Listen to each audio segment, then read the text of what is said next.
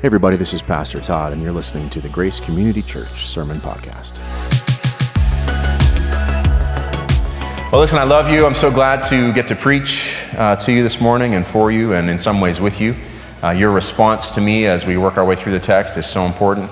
Even behind those masks, I can sense when you're with me. I can sense when the Spirit is working in your heart. So thank you for taking the time to come and help me preach, and thank you to those of you who are watching online. We're almost done with Exodus, and that means it's almost Easter. Oh yes, I'm supposed to remind you, you have a little time left to sign up for our Easter services. We'll be having a Good Friday service here at Grace Downtown, 6 p.m. on Good Friday, and then two Easter Sunday morning services, one here at 9 a.m. and one at Grace North at 11 a.m., and registration has been open since the 15th. So I don't know how many seats are left. We can do about 135 in here plus team, and up north we can do about 70 plus team. So obviously in a normal year, we would see 400 or 500 people for Easter. So this year it's not going to be the same. So if you'd like to be here with us physically, make sure you register soon. I'm hoping to help you take 12 steps to freedom this year with the first 12 chapters in Exodus. Week one, we took step one, which is to remember that God's hand is upon you. Step two is to remember that God is involved, that he hears, he remembers, he sees, he knows. Week three, I encourage you to take step three, which is to listen and let it happen, to act as if God is the action hero. Week four, I urge you to consider taking step four, which is to let your belief lead you into action. Step five is to dig deep, because as you know, life tends to get more difficult before it gets easier. Step six is to remember that God promises, we obey. That's the natural order of things. He promises, we obey. Step seven is connected to step six. The more you obey, the easier life gets. Maybe you can think of a moment in your life when that was true. It's risky to preach a step like that because people would think, that can't be, that doesn't sound real. But I know that you've experienced it because I have experienced it. The more we bend the knee to Jesus, the easier life gets. It doesn't mean life is always easy, but the easier it gets. Step eight, choose wisely. Step nine, you are the problem. I am the problem. That was one of my favorite weeks.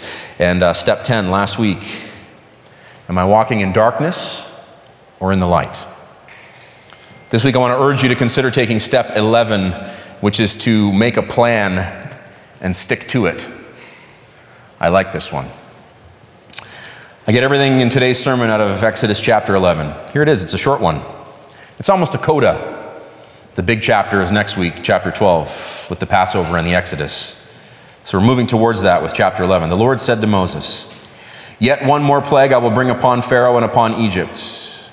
Afterward, he will let you go from here. When he lets you go, he will drive you away completely. Speak now in the hearing of the people that they ask every man of his neighbor and every woman of her neighbor for silver and gold jewelry." In the original, it's not actually jewelry, it's articles. So it's not just rings or necklaces. It could have been household articles, articles of silver and gold. And the Lord gave the people favor in the sight of the Egyptians. Moreover, the man Moses was very great in the land of Egypt, in the sight of Pharaoh's servants and in the sight of the people. So Moses said, "Thus says the Lord, about midnight I will go out in the midst of Egypt, and every firstborn in the land of Egypt shall die, from the firstborn of Pharaoh who sits on his throne, even to the firstborn of the slave girl who is behind the handmill, and all the firstborn of the cattle.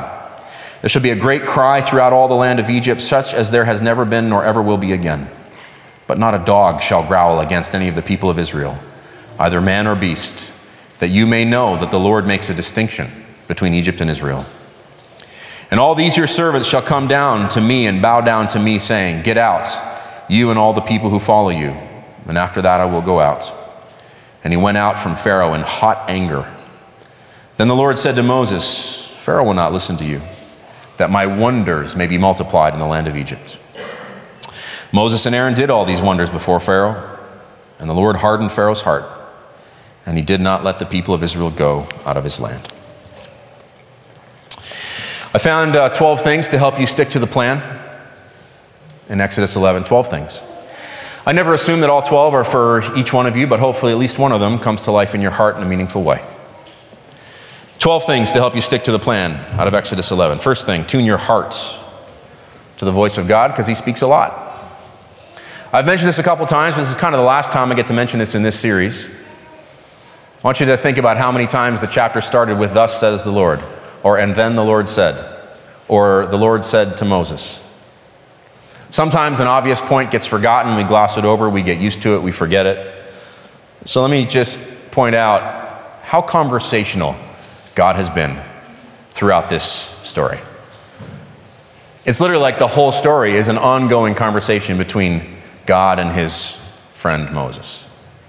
God is conversational. He speaks a lot. Are you listening? This is an experiment I've invited my congregations to do for almost all of my ministry career. I know that you come into seasons where you feel like God is silent. When you are in a season like that, I want to invite you to up the ante, to demand of the Lord that he speak. Right? Remember, the scripture teaches us that sometimes we have not because we ask not. And sometimes when we ask and we have not because we ask amiss, that we might spend it on our pleasures. If your child asked you to speak to them a little more often, would you be able to resist? I don't think so. Like whoever said to their child, "You know, Dad, I really would like to have a few more conversations with you." And I'm sure there's some nasty parents who would turn a deaf ear to that. But we know that God is not a nasty parent. So next time you find yourself in a season of silence, just ask the Lord, "Lord, would you speak to me?" Because God is conversational. He will. I want to invite you, especially if I'm talking to you today, to consider changing your name to Samuel. Not literally, of course. But this is a thing. I have friends who've emigrated to Israel, and it's a thing if you are a Jewish North American and you emigrate to Israel to often change your name. So someone whose name was Jeremy moves to Israel and changes his name to Ze'ev. Much stronger, cooler name. Ze'ev means wolf. I was like, yeah. I like to name myself Wolf. And one of my friends who did this actually referred to his North American name as his slave name. When he made Aliyah, he moved back to Israel with his family. He changed his name to his Yahweh name, Ze'ev. Maybe you want to change your spiritual name to Samuel. Shamael, has heard the Lord. Or perhaps you could change the posture of your heart to Shamael, Shmuel, I have heard the Lord. What is Samuel most famous for saying? More than all his prophecies, more than all his pronouncements of woe, he's most famous for saying, "Speak, Lord, for your servant is listening." Tune your heart to the voice of God, because he speaks a lot. Isn't this good this morning? Are you feeling the comforting presence of the Holy Spirit already? I certainly am. Listen to God and expect the intensity of your life to keep ratcheting up. That's point number 2. I get this out of verse 1, the second part of verse 1. You should see it there on screen behind me. God is here talking about what he's about to do. "Yet one more plague I will bring upon Pharaoh and upon Egypt. Afterward, he will let you go from here." One more plague. This is kind of a pattern in the story of God and his people. He likes to ratchet up the intensity. I didn't even work very hard at this. I just thought about some of the biblical heroes. Thought about Noah. Remember the story of Noah and how God ratchets up the intensity in that story? God is like a dog on a bone. You're like, "That's disrespectful." No, it's not. God invented dogs and bones. It's like a dog on a bone. He won't let go. He tends to keep squeezing until he gets what he wants. You've been warned. Abraham, same thing. Ruth, same thing. The Apostle Paul, same thing. "Saul, Saul, it is hard for you to kick against the goads." The prophet Jonah, same thing. What a fool, right? Remember his story? He's a fool until you think about yourself, and then you're like, "Oh yeah, that's me. Sitting under that plant, whining." And what's God doing while we whine? He's squeezing. I'm here to help, right? I'm trying to help you remember. Sometimes you feel squeezed because you are being squeezed by the Most High, and he tends to keep squeezing till he gets what he wants. So my pastoral suggestion to you today is to quickly bow the knee, buckle your seatbelt, and get ready for fireworks. Right? Because faith is not a vacation, it's an adventure. It really is. I know I'm like a broken record, but if your life is boring, staid, and predictable, there's room for you to go a little deeper with the Holy Spirit. There's room for you to go a little deeper in your journey of faith. Speak, Lord. Your servant is listening. What do you want me to do today, Lord? Have I gotten too safe, too comfortable? Faith ain't a vacation, it's an adventure. Treat it that way, and point number 3, remember that this is beautiful. Victory is not a question of if. Victory is a somebody shout in this house, victory is a question of when. Right? It's not a question of if, it's a question of when. Verse 1c, when he lets you go. I mean, somebody say hallelujah. You notice that word? One simple word. You could preach a whole sermon on this one simple word. When he lets you go, he will drive you away completely. When he lets you go, when your breakthrough comes. You ever seen people who are hearing impaired in church? Seriously, not them. You ever seen them? This is how they praise the Lord. They can't shout, so they wave their hands. Sometimes they shout anyway. It's one of the most beautiful things you'll ever hear. A lot of the big churches I watch to make sure that we're not slipping, they have a section typically over to the right, and they have their sign language expert sitting right up on the stage in worship, signing. And you have the whole section over to the right of people who are dealing with hearing impairment. And you should see those. I just can't keep my eyes off of that section, because the worship coming out of that section would put the rest of us to shame. Hallelujah. When your breakthrough comes. I stumbled on a rhema word. If you don't know what a rhema word is, look it up. I can tell you, the live audience, a rhema word is when you're reading your Bible and God speaks to you in a particular way. You feel like, that's for me today. It's like the words come up off the page and punch you right in the throat. At least that's how it feels to me. Maybe they come up off the page and give you a big hug. I mean, it's an equal opportunity preacher here. But for me, it feels like God whooped me upside the head. A rhema word. That's for me today. That's God talking to me today. So I stumbled on a rhema word in my devotions from the summer of 2018. So when I get a rhema word, I actually make a note in the margins of my Bible. I write the date and what it's about, so that when I come back to it, I can see if God has done what he said he'd do. Somebody say hallelujah.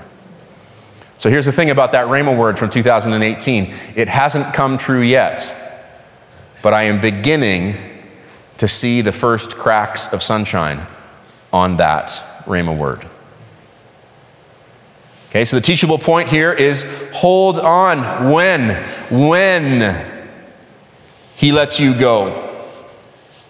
It's coming. Your redemption is coming. And when he lets you go, he will drive you away completely. You know what that is in the Hebrew? Drive you away is the word for divorce. When he lets you go, Yegaresh is the word. Yegaresh, he will divorce you completely. Here's the teachable point. Receive it, okay? When God redeems you, you are divorced from your old life. So you also must consider yourselves dead to sin and alive to God in Christ Jesus. Romans 6:11. So simple question for you to consider today. Are there any vestiges from your old life that you need to divorce yourself from today? Might be 1, 2, 3 things. It's not always like cardinal sin type things, right? Every teenager hears that as, I need to get off the internet, or I need to stop. You know, like everyone hears these classic garden variety sins. It might be much more insidious than that. Especially the older you are, the longer you've walked with Jesus, the more dulled your senses have become to the lost places that still persist in your heart. So I just say that to remind you that there might be something you need to, somebody shout. You might need to divorce yourself from something this week. So do it. Do it. Walk away from death and walk into life. Hallelujah. I'm becoming more and more of a fan in my old age of saying, look, I am not interested at all in trying to make bad people good. I am very interested, on the other hand, in seeing dead things live. So how about we walk out of death and into life this week? And how about we remember that favor is found on the way? I'm in point number 5 now. Have you noticed my tone this morning? It's a calmer tone. Why? Because point 5 was coming. Okay? So this could be potentially incendiary, so I spoke to my soul and said, be calm today so that you don't offend them so much with point number 5 that they don't hear it. Verse 2 now. Speak now in the hearing of the people that they ask every man of his neighbor and every woman of her neighbor for silver and gold jewelry. And the Lord gave the people favor in the sight of the Egyptians. Moreover, the man Moses was very great in the land of Egypt, in the sight of Pharaoh's servants and in the sight of the people. So I want you here to notice that God commands something ridiculous. Tell all the Hebrew people to ask their neighbors for their gold and silver. In a country that over the course of the plague so far has been completely economically devastated. Even in our own culture, what do we know about economic contraction? When the economy contracts, do people spend more or they spend less? They spend less, which causes the economy to contract even more. We call this a recession. If it gets really bad, it moves into a depression. So if you're one of the Hebrew people and your leader Moses comes to you and says, thus says the Lord, ask your neighbors for the last remaining vestiges of their earthly wealth, you would think, have you not seen what's just happened? So I just want to point out, you might have missed it, that this is a ridiculous thing to command. God loves to command his people to do ridiculous things. He's been commanding Moses and Aaron to do ridiculous things throughout the plague so far. Now he goes for the jugular of the people. Command the people. Now the people have to do something ridiculous. God commands it. What's the next thing that happens? In the text, you see it right there. Moses speaks it. Now look, you know me. I'm not a prosperity preacher, but there is some truth in prosperity preaching, which is why it exists in the world and why it can become so popular, because it resonates on some level as true in the hearts of God's people. It, of course, can become idolatrous and lead us into error. But it is true that until you speak something into existence, it doesn't really exist. God commands it, and then Moses speaks it. Moses finds the guts to speak it to the people of Israel. Maybe it's time, receive it. Maybe it's time for you to speak something. Speak it over your life, speak it over your kids' lives. Oh, we just lost the power there, right? Are we still recording? Well, this one's still recording, so we're good. You can go and check the cameras. Oh, they're on battery, so we're good.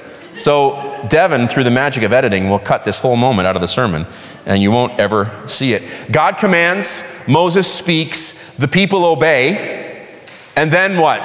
Then God blesses it. You could build that into a formula. God commands, some leader speaks it, the people obey it, and then God blesses it. The point being, receive it today. Favor is found along the way. So here's the hard part. Maybe you've heard somebody say, where is God? I never see him. I'll tell you where God is. God is out in the midst of the world, seeking and saving the lost and working towards the renewal of all things. There's at least a chance that the reason you don't see him is because you're hanging out with your churchy friends in your churchy culture, doing churchy things. Meanwhile, God, the God that we purport to follow, is out in the dark bringing the light to prostitutes and tax collectors and sinners like me. There's at least a chance that the reason you don't see him is because you're not with him. You ever seen a kid following their parent around, like a kid who loves their parent and wants to be like their parent? They're in their hip pocket. Get yourself in God's hip pocket if you want to see him move. Somebody shout at your boy. Okay? I did that. I was friendly, right? That was all right.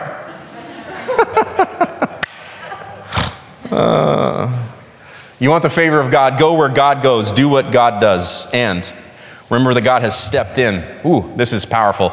God steps in halfway through the night. Verse 4. Thus says the Lord, about midnight I will go out in the midst of Egypt. Here it is in the Hebrew. Kechatzot halayla ani yotze betoch mitzrayim. Kechatzot. Chetzi is the word for half. Kechatzot halayla, at half the night. Ani yotze, I go out. Betoch mitzrayim, inside Egypt. Okay, first of all, this should turn your guts to jelly. This is terrifying. At halfway through the night, I go out in the midst of Egypt. You need to picture God stepping out of the eternal now into the present moment, literally stepping out into the darkness of a slumbering Egypt to wreak his vengeance. It's terrifying. Bechatzot alayla, ani yotze betoch mitzrayim. I step into Egypt. Bechatzot alayla, halfway through the night. Here's the teachable point for you today. And yes, I'm interpreting it to some degree allegorically. God tends to step in halfway through the night. Why am I bold to preach an allegorical point? Because it's almost a biblical principle. Hagar has turned her face away so that she will not see the death of her son Ishmael as he's dying of thirst after they've been banished from Abraham's house. And only then does somebody shout, does God step in with water? Jacob is hiding in the middle of the night on the other side of the river Yavok, waiting for his big brother Esau to come the next morning to take vengeance upon Jacob and his family. And in the midst of that dark night of the soul, Bechatzot halayla, God steps in to wrestle with him and only then to bless him. John the Baptist is spending the darkest of all his dark nights of the soul, languishing in Herod's prison, waiting to die, when he sends a message to Jesus to ask him, are you the one, or should we look for another? Next time you feel hopeless and faithless, remember John the Baptist languishing in that prison. This is the greatest man who ever lived, short of the Christ himself, sending messengers to the Messiah to ask if he was really the one, which is code for John the Baptist had all but lost his faith.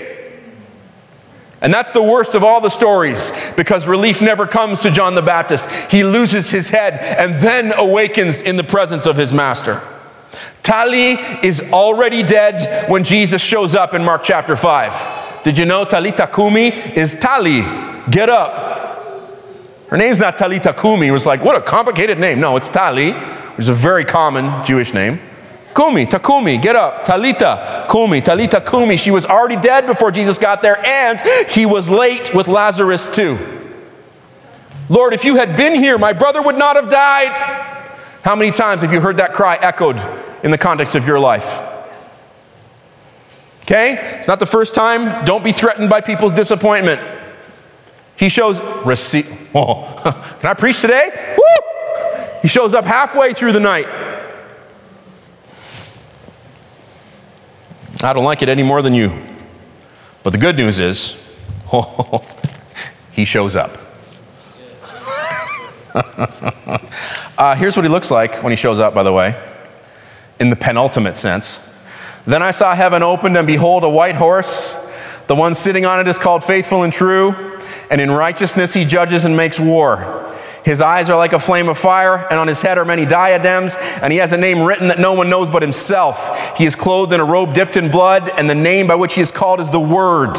And the armies of heaven, arrayed in fine linen, white and pure, were following him on white horses. From his mouth comes a sharp sword with which to strike down the nations, and he will rule them with a rod of iron. He will tread the winepress of the fury of the wrath of God the Almighty. On his robe and on his thigh he has a name written, King of Kings and Lord of Lords.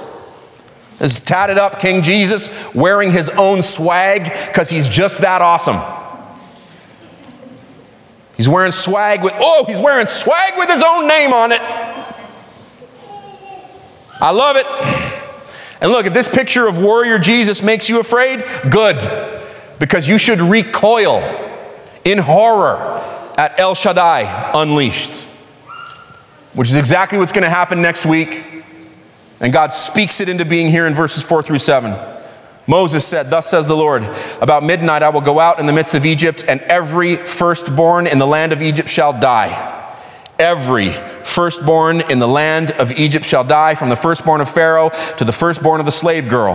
There shall be a great cry throughout all the land of Egypt, such as there has never been nor ever will be again. But not even a dog shall growl against my people, that you may know that the Lord makes a distinction between Egypt and Israel. Okay, hear this. Don't miss this. I will go out in the midst of Egypt, and every firstborn of the land of Egypt shall die. Here's the paradox. The same God who welcomes children, the downtrodden, the marginalized, and the oppressed like a loving parent is the God who goes out like the angel of death in the midst of his enemies. I want to invite you to consider worshiping the right Jesus. I want to invite you to consider remembering the words of C.S. Lewis. The eternally memorable words of C.S. Lewis, speaking of Aslan, the Christ figure, he is not a tame lion. And remember that the pain is real.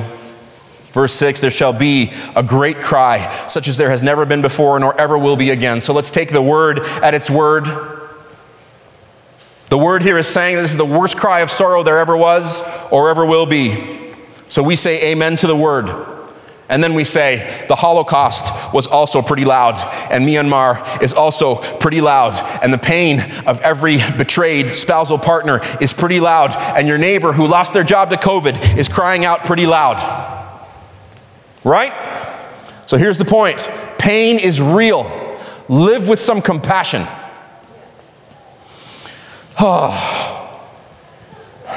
And remember that Yahweh is in the miracle business. I'm hurrying here. I'm almost done.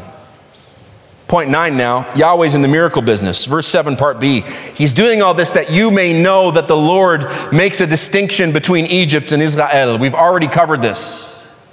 The word here for distinction is Yifla, miracle, that you may know that Yahweh has miracled between Egypt and Israel. The great miracle is that God makes a distinction between those who are his people and those who are not. The invitation is open to all. And when you come to Jesus and you bow the knee to him, you confess your sins, you confess him as Lord, you invite his Holy Spirit to come into your life and to begin changing everything. When you become his people, you are now part of the people of God, and everything changes for you because of what Jesus has accomplished for you at his cross and in his resurrection. The great feast we will celebrate coming up in 2 weeks. That is the miracle of the gospel, that God has made a distinction. He has set you apart. He has made you his own. He has turned everything on its head, point 10. This is what's happening in verse 8 when Moses says to Pharaoh, and your people will come to me and bow down to me. I just want to point out that Pharaoh's people are going to bow to Moses. That's what God does. He loves the opposite game. Do you know this about him yet? He loves the opposite game. Okay, I can give you some proofs. We who were not a people, now the people of God. We who were now afar off, now brought near by the blood of the Lamb. The meek shall inherit the earth, the foolish and the weak shame the wise and the strong. The lion lies down with the lamb, and we beat our swords into plowshares. He was dead, he is alive. The story begins in a garden, it ends in a city. He loves the opposite game. And even so, some people just won't listen. Verse 9, point 11, Pharaoh will not listen to you. And Kath and Josh and Andy, you can join me because I'm done. Even so, Pharaoh will not listen to you. Here's the point. You may encounter some truly hard-headed people in your life even today. When you do, as your pastor, I want to give you permission. Sometimes you need to just walk away and pray. Okay, not right away. But once you've assessed that truly there's hard-heartedness going on here, sometimes it's okay to walk away and pray. And in the meantime, last point, keep doing what you can do while waiting for God to do what only he can do. I get this out of verse 10 as we close. What happens in verse 10? Moses and Aaron did all these wonders before Pharaoh, and the Lord hardened Pharaoh's heart, and he did not let the people of Israel go out of his land. Here's the point of verse 10. It's kind of a catch-all verse meant to drive home this one point. Moses and Aaron did what God told them to do, and God did what he said he'd do. Sounds like a pretty good way to live to me. Amen? That's a pretty good way to live. Tunes to the voice of God, expecting intensity, remembering that victory is not if but when, divorced from your old life, remembering that favor is found along the way. favor that is given by a God who steps in at midnight, a God who is very scary but who empathizes deeply with our very real pain, a God who does miracles and is turning everything on its head, a God who many people you know still ignore, but not you, because you are keeping busy doing what he said for you to do. Why? Because you've made a plan and you're going to stick to it. And somebody said, amen, hallelujah.